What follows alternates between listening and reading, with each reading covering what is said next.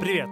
Ты на подкасте подросткового служения ТИНС. Город Минск, церковь «Новая жизнь». Сегодняшняя моя проповедь, которую я подготовил специально для вас, называется а, «Чип и Дейл спешат на помощь».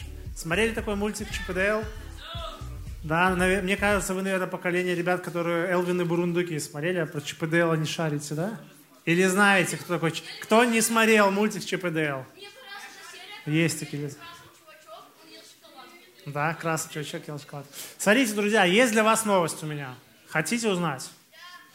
Короче, на три недели я уезжаю, вот, поэтому три недели я не буду тут проповедовать, поэтому внимательно слушайте и цените, потому что три недели вы не будете моего бархатного голосочка слышать.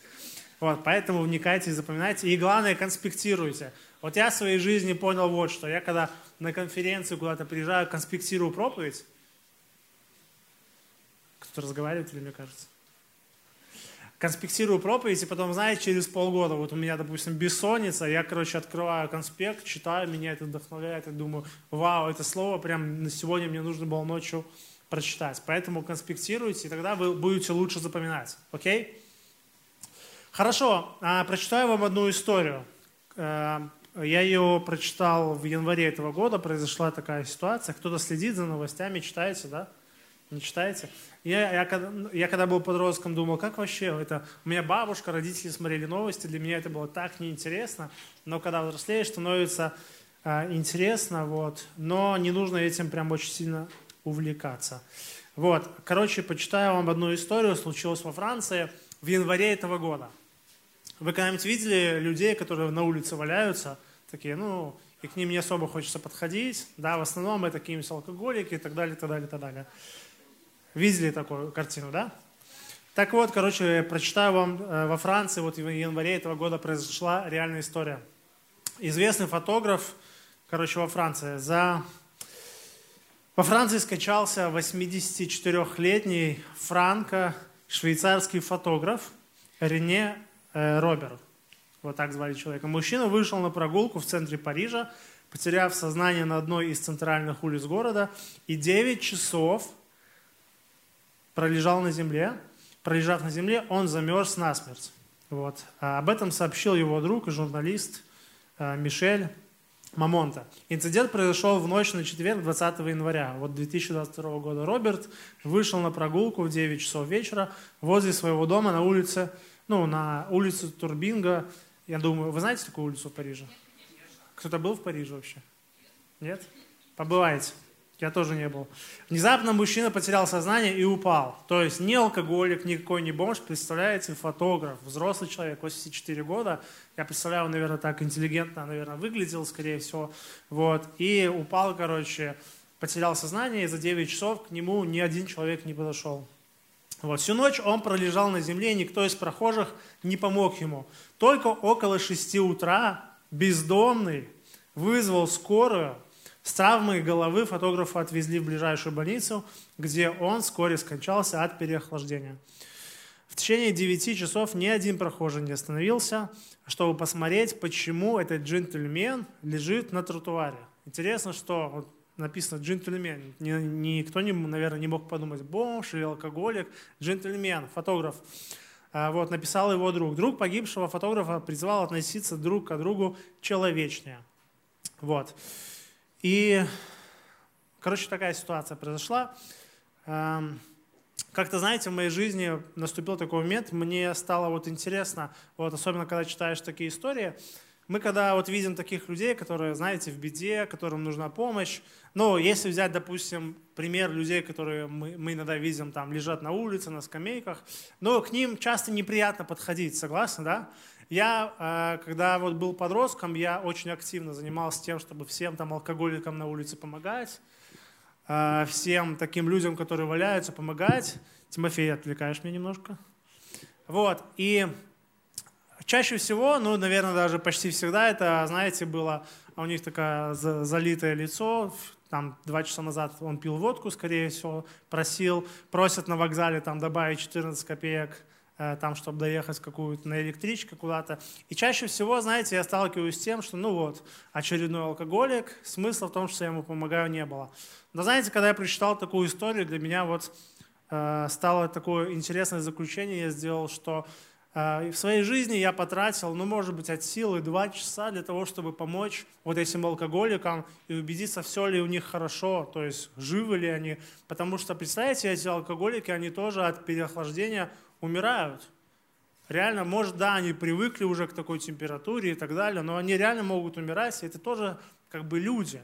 Вот. И в своей жизни в сумме где-то я, может быть, 2-3 часа потратил от силы, чтобы помогать таким людям. Потом, честно вам скажу, у меня начали опускаться руки. Я думаю, да сколько можно? Я вам уже столько раз давал на хлеб, вы идете там водку покупаете. Хотя однажды мой друг, мы, короче, были в Литве, и к нам на парковке подошел человек и сказал, дайте мне денег на водку. И он взял, ему дал денег на водку. Я такой, зачем ты это сделал? Вот, такая ситуация произошла. И причем человек прямо сказал, обычно они говорят, ну дайте мне там на хлеб, там что-то не хватает. И пару часов своей жизни я потратил на то, чтобы, знаете, помочь таким людям. И вот сегодня, если бы у меня спросили, э, стоило ли бы вот эти вот все поиски вот этого фотографа, знаешь, представляешь, ты девяти людям помог, они оказались все-таки каким-то алкоголиком, ты считаешь, что им не нужно было помогать, а десятый был фотограф на улице Парижа, и ты подумаешь, еще один алкоголик, стоит ли ему помогать или нет? Я думаю, стоит, да? Особенно учитывая, что он не просто бомж, а какой-то фотограф. Особенно учитывая, что он не фотограф, он прям джентльмен, ему 84 года. Если ты ему сейчас просто поможешь, вызовешь скорую, он будет жить, и ты станешь спасителем его жизни. И, конечно же, каждый из нас, если бы вы знали, что вы за всю свою жизнь встретите 10 таких алкоголиков, и один из них будет джентльменом, фотографом, вы бы всем помогали, я думаю. Согласитесь? И знаете, друзья, что на примере вот этой истории я не хочу вас призывать, чтобы мы сегодня вышли по своим домам и выискивали алкоголиков, да? чтобы мы выискивали людей, которые без определенного места жительства валяются где-то и всем помогали. Это нужно делать. Но сегодня я хочу, чтобы мы более широко посмотрели на этот вопрос, вот как называется проповедь, что Чип и Дейл спешат на помощь. Что сердце каждого из нас, оно должно, знаете, искать того, кому помочь. Не просто так, знаете, ну, если ко мне подойдут, попросят о помощи, может быть, я помогу. Но нет, помните, я вот люблю очень часто приводить в пример вот это вот место из Библии, написано в книге Царства, был такой человек Сива, его звали. Помните его удивительную особенность? Когда его встретил Давид, спросил, что ты несешь, он говорит, вот вин, несу вино, но вино это не такое понимание, чтобы напиться, это тогда просто был напиток как сок для ослабевших в пустыне. Этот человек не был уверен, что он встретит кого-то в нужде, но на всякий случай он уже предусматривал, как бы я мог бы кому-то помочь. Не конкретно кому-то, но у него всегда было, что дать этим людям, потому что он искал того, кому помочь. И сегодня я хочу, друзья, чтобы каждый из нас, знаете, мы свою жизнь строили так, чтобы мы смотрели, искали того, кто в нужде, и помогать им. Вот, а читали ли вы когда-то историю про доброго самарянина? Да, знаете, почему он называется самарянин? Я вот сегодня утром чистил зубы, подумал, интересно, все ли знают, почему самарянин, самарянин называется самарянин? Потому что он из места, которое называется как? Самария. Самара. Да, город России. А, прочитаю с вами эту историю. Она написана, описывается в 10 главе Евангелия от Луки. Есть у вас Библия с собой? Как-то слабенько. Есть или нету? На телефон. Ну, можете на телефонах открывать. 10 глава, где-то 35 стих это должно быть. Нет, даже раньше. Даже раньше. Вот, с 30 стиха. На это сказал Иисус, некоторый человек шел из Иерусалима в Иерихон, два города в Израиле, и попался разбойникам, которые сняли с него одежду, изранили его и ушли, оставив его едва живым. По случаю один священник, то есть в нашем с вами сегодняшнем мире священник – это служитель церкви. Служитель церкви. Допустим, Моисей. Служи, э, Моисей э, по случаю Моисей шел той дорогой и, увидев этого израненного, прошел мимо. Вот как мимо того фотографа. Я во Франции вот приехал, э, допустим, отдыхать, свадебное путешествие, и вижу фотограф, ну, бомж валяется, я прохожу мимо. Вот, э, прошел мимо. Тогда и левит, Левит – это люди, которые занимались служением. Мы привыкли представлять, что это вот прославленцы, но они занимались не только прославленцем, прославлением. Ну, допустим, вот Паша Барсук, его тут нету, можно его упоминать. Или кто тут есть из прославленцев? Э, Игнат тут есть? Игнат. Давайте Игнату аплодисменты дадим за то, что он потом поступит плохо в этой истории. Вот. Также и Игнат, быв на том месте, подошел, посмотрел и прошел мимо. Самарянин же, кто у нас будет сегодня самарянином? Давайте, давайте, да, Назар. Назар же, проезжая, нашел, э, нашел его и, увидев его, жалился. И, подойдя, перевязал ему раны, возливая масло и вино. И, посадив его на своего осла, привез его в гостиницу и позаботился о нем. А на другой день, отъезжая, вынул два динария. Два динария это было примерно, ну, э, как за два дня работы платили, за один день динарии платили, и за два дня два динария платили. И вот он две своих э, дневные зарплаты отдал вот, э, содержателю гостиницы и сказал ему, позаботься о нем, и если ну, потратишь что-то больше, тогда я возвращусь и дам тебе. И вот Иисус спрашивает, кто из этих троих, думаешь, был ближним попавшемуся разбойникам? Вот, смотрите, друзья, что нам важно понимать. Самаритянин вот этот вот, помните, я вам как-то рассказывал, что самаритяне и израильтяне друг для друга, они не общались, у них было такое разделение. То есть они друг для друга были ну, как сказать, прямыми врагами, а священник для израильтянина не был врагом, и левит не был врагом. И вот те, кто должен был помочь, да, они проходят мимо, а тот, кто должен был пройти мимо, он помогает. Интересно получается в жизни, да? Интересно так получается в жизни. И этот человек помогает.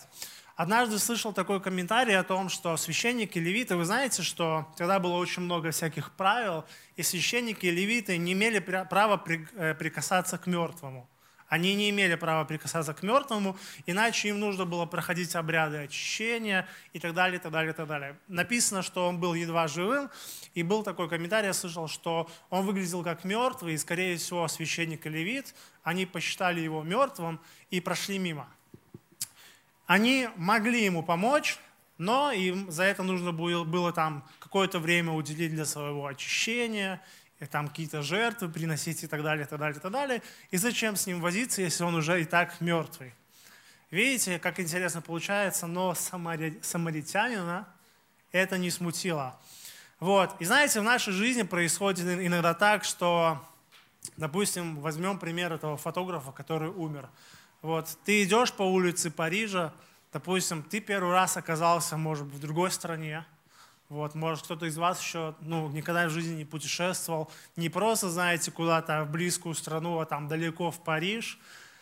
Прилетел, и ты думаешь, как ты будешь классно наслаждаться этим временем, у тебя столько планов, и тут лежит человек, мимо которого все проходят 9 часов, ты думаешь, ну сейчас я буду его поднимать, там мне нужно там скорую ему вызывать, сидеть, ждать, пока скорая приедет. Вдруг там какой-то криминал, не знаю, нужно полицию будет ждать и так далее, и так далее, и так далее. И вот так же эти священники, они размышляют о том, что ну сейчас я пойду ему помогать, потом мне нужно будет очищение проходить, туда-сюда, время потрачу, может быть, это будет какое-то неблагодарное дело. Вот.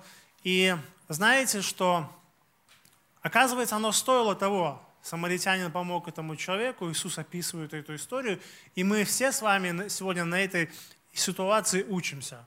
Да?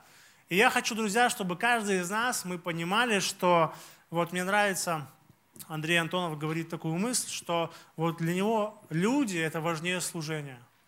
Люди важнее служения. И знаете, друзья, что человек, я вот сегодня на утреннем подростковом говорил, это что? Это самое великое, дорогое, что создал Господь. Самое великое, дорогое. И вот мы иногда, знаете, видя человека, мы делаем свои дела дороже, чем этот человек вот для Господа. Мы их ставим важнее, чем помочь человеку. Да, может быть, он алкоголик. Да, может быть, он бомж. А может быть, он фотограф. А что, разве это меняет для нас сущность человека? Разве Господь делает его нелюбимым тогда для себя? Я думаю, что нет. Я думаю, что нет, друзья. И знаете, вот Пример, который я привожу, это крайность. Мы не каждый день встречаем этих алкоголиков, этих бомжей. Бывает, знаете, просто элементарно там помочь родителям, элементарно, знаете, подождать с другом какой-то час своего времени, потратить, чтобы, не знаю, простоять с ним в очереди, в, ну, не знаю, что-то ему помочь. Ему нужно отлучиться, и он просит тебя помочь, постоять час, а ты хочешь там в игру поиграть на телефоне. И знаете, друзья, я вам скажу, что жизнь человека – это самое дорогое. И каждый из нас мы должны сами искать, где помочь. Сами должны искать. Потому что Иисус Христос, когда у него спрашивают, какая самая великая заповедь, что он отвечает? Люби Бога своего и ближнего своего, как самого себя. Тогда у него спрашивают, а кто мне ближний? И вот Иисус рассказывает эту притчу. Ближний для тебя тот, кто вот помогает, кому ты можешь помочь. Даже враг твой для тебя может быть сегодня ближним. Понимаете, вот, улавливаете суть? Да или нет? Хорошо, и также я вам, друзья, хочу прочитать еще одну историю одного человека. Его звали Лев, Лева. Лева сегодня ты с нами? Ты со мной здоровался? Давайте аплодисменты Леве дадим. Вот, это тоже реальная история, которую вот хочу, дорогие, вам прочитать. В одной московской школе перестал ходить на занятия мальчик. Вот. Неделю не ходит, две.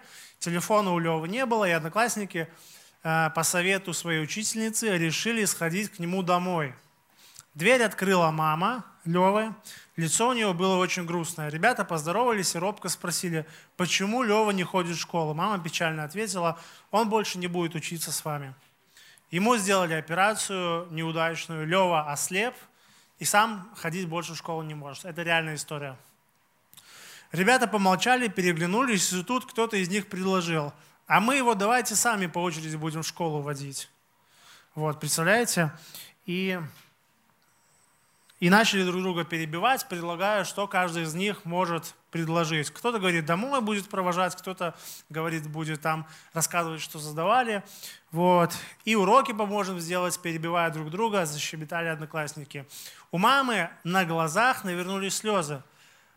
Она провела друзей в комнату, немного погодя, ощупывая путь рукой, к ним вышел Лева с повязкой на глазах. Ребята замерли, только теперь они по-настоящему поняли, какое несчастье произошло с их другом. Когда тебе говорят, человек ослеп, ты такой, ну, ослеп и ослеп. Да, может, ну, немножко попереживаешь. Когда ты видишь, что человек вот-вот ослеп с повязкой на глазах, это, конечно, ну, по-другому это переживается. Вот. Ребята замерли. Только теперь они по-настоящему поняли, какое несчастье произошло с их другом. Лева с трудом сказал «Здравствуйте». И тут со всех сторон посыпалось. Я завтра зайду за тобой и провожу в школу, а я расскажу, что мы проходили по алгебре, а я по истории. Так говорили ребята. Лева не знал, кого слушать, и только растерянно кивал головой. По лицу мамы градом катили слезы. После ухода ребята составили план, кто когда заходит, кто какие предметы объясняет, кто будет гулять с Левой и водить его в школу. В школе мальчик, который сидел с Левой за одной партой, тихонько рассказывал ему во время урока, что учитель пишет на доске. А как замирал класс, когда Лева отвечал, это что-то. Как все радовались его пятеркам даже больше, чем своим. Учился Лева прекрасно. Лучше э, учиться стал и весь класс. Для того, чтобы объяснить, объяснить друг другу, э, урок другу, попавшему в беду, нужно сначала самому уже узнать. Ты должен сам вначале выучить, чтобы потом прийти домой и рассказать. Вот. И ребята старались. Мало того, зимой они стали водить Леву на каток. Мальчик очень любил классическую музыку, и одноклассники ходили с ним на симфонические концерты. Школу Лева окончил с золотой медалью, затем поступил в институт, и там нашлись друзья, которые стали его... Так, и там нашлись друзья, которые стали его э, глазами. После института Лева продолжал учиться и в конце концов стал всемирно известным математиком, академиком, которого вот фамилия Пан, Парт, Пантрягин. Вот. Если вы шарите там, очень любите углубленную математику, я думаю, что эта фамилия будет вам известна. Вот. И э, Лев Семенович Пандрягин, советский математик, один из крупнейших математиков 20 века, академик СССР, потерявший в 14 лет зрения. Он внес значительный вклад в алгебраическую и дифференциальную топологию, сложные слова, вот, теорию колебаний, вариационные исчисления и теорию управления. В теории управления Пандрягин создатель математических теорий и так далее, и так далее, и так далее. Работы школы Пандрягина оказались, оказали большое влияние на развитие теории управления и вариационного исчисления во всем мире. Во всем мире. Представляете, вот этот вот мальчик потерял зрение в 14 лет. Этот мальчик для нас, знаете, для нашей истории, это вот этот вот фотограф, который в январе лежал на улицах Парижа, и у людей был выбор. У людей был выбор, стать его ногами, руками, глазами, чтобы помочь или нет. У друзей Левы тоже был выбор, стать его руками, ногами, глазами, чтобы помочь ему. Одни сделали свой выбор, другие сделали другой выбор. И знаете, сегодня вот мир, математический мир, возможно, э, ну, сегодня он был бы другим, если бы вот какие-то друзья не оказали эту помощь своему другу. Возможно, сегодня мир фотографий был бы другим, если бы там 2-3 месяца назад другие люди вот сделали что-то по-другому. Как минимум, один человек больше бы жил. И вот, друзья, я хочу, чтобы каждый из нас, вот мы задумались. Мы каждый день, наверное, ну, может, реже встречаемся с такими возможностями, когда за нами стоит выбор. Вот, я хочу, друзья, чтобы каждый из вас вы принимали этот правильный выбор, понимая, что человек – это самое дорогое, что создал Господь. Самое дорогое. И если, друзья, у вас стоит выбор между человеком и другими делами, выбирайте человека. Вы реально никогда не проиграете, если будете выбирать человека вот, и помогать его нуждам. Вот, и буду уже заканчивать. Вот, один мой друг, а, и еще такая мысль, что мы не сможем помочь всем на земле. Согласны? Я не могу сегодня помочь каждому человеку на этой земле. 7 миллиардов, даже больше живет. Но знаете, если каждый из нас, каждый из нас, мы не будем проходить мимо друг друга, мир станет другим. И знаете, что самое интересное? Что однажды каждый из нас, мы можем оказаться на месте этого фотографа. Он не был алкоголиком, просто человек в возрасте потерял сознание. Просто человек в возрасте потерял сознание. Может быть, когда-то я буду идти по улице и споткнусь, тоже как-нибудь ударюсь и не смогу сам встать. И что бы я хотел? Чтобы мимо меня проходили же такие же Моисеи, которые думали, ну, алкаш сам спился, сам виноват. Через два часа оклемается. Нет. Я захочу, чтобы меня сию же секунду подняли, отвезли в эту гостиницу, как в истории про доброго самаритянина. Там позаботились обо мне, ну а как поступаю я всю свою жизнь? Я хочу задать вам этот вопрос, друзья, чтобы каждый из нас мы задумывались. знаете, вот у меня есть один такой друг, очень близкий, он сказал мне однажды такую фразу. Вот что он сказал. Если я узнал, что какой-то человек в нужде, я чувствую ответственность за то, чтобы ему помочь. И знаете, для меня это прям так стало удивительно, но, но немножко сказочно. Я подумал, интересно, как-то даже слабо верится в это. Вот. И знаете, потом у меня произошла такая ситуация, я вот, был в другом городе, у меня были деньги, не мои деньги, там 50 долларов где-то лежало, и был дождь, и я как-то телефон доставал и выронил эти 50 долларов, и опомнился только, наверное, часа через два. И я, знаете, так расстроился, потому что я очень не люблю терять деньги. Вот, слава Богу, я делаю это нечасто. Меня расстроило то, что я потерял чужие деньги. Мне нужно сейчас идти их искать. Я пошел их искать, не нашел. А, мне нужно теперь своими деньгами это оплачивать. То есть я потерял свои деньги. И мне стало очень грустно. Вот. И интересно, что в этом городе я был со своим другом, который, знаете, что когда мы уже с ним прощались, расставались, он берет и протягивает мне 50 долларов, говорит, держи, это тебе вот такое благословение. И знаете, я там просто растаял на этом месте. И я хочу, друзья, каждого из вас призвать, чтобы, знаете, мы искали кому помочь. Чтобы, видя кого-то в нужде, мы не проходили мимо, хотя бы поинтересоваться, знаете, человек лежит, у вас все в порядке, там вы в сознании, хотя бы минимальное что-то. Вот как этот друг мне сказал, что если я вижу нужду человека, если он мне сказал о ней, значит, так хочет Господь, чтобы я ему помог. помог. Вот, поэтому давайте, предлагаю нам встать, помолиться сейчас. Вот, и хочу, чтобы это слово упало в ваше сердце и выросло и дало плод. Спасибо, что прослушал до конца. Приглашаю тебя на наши подростковые собрания. Хорошего дня!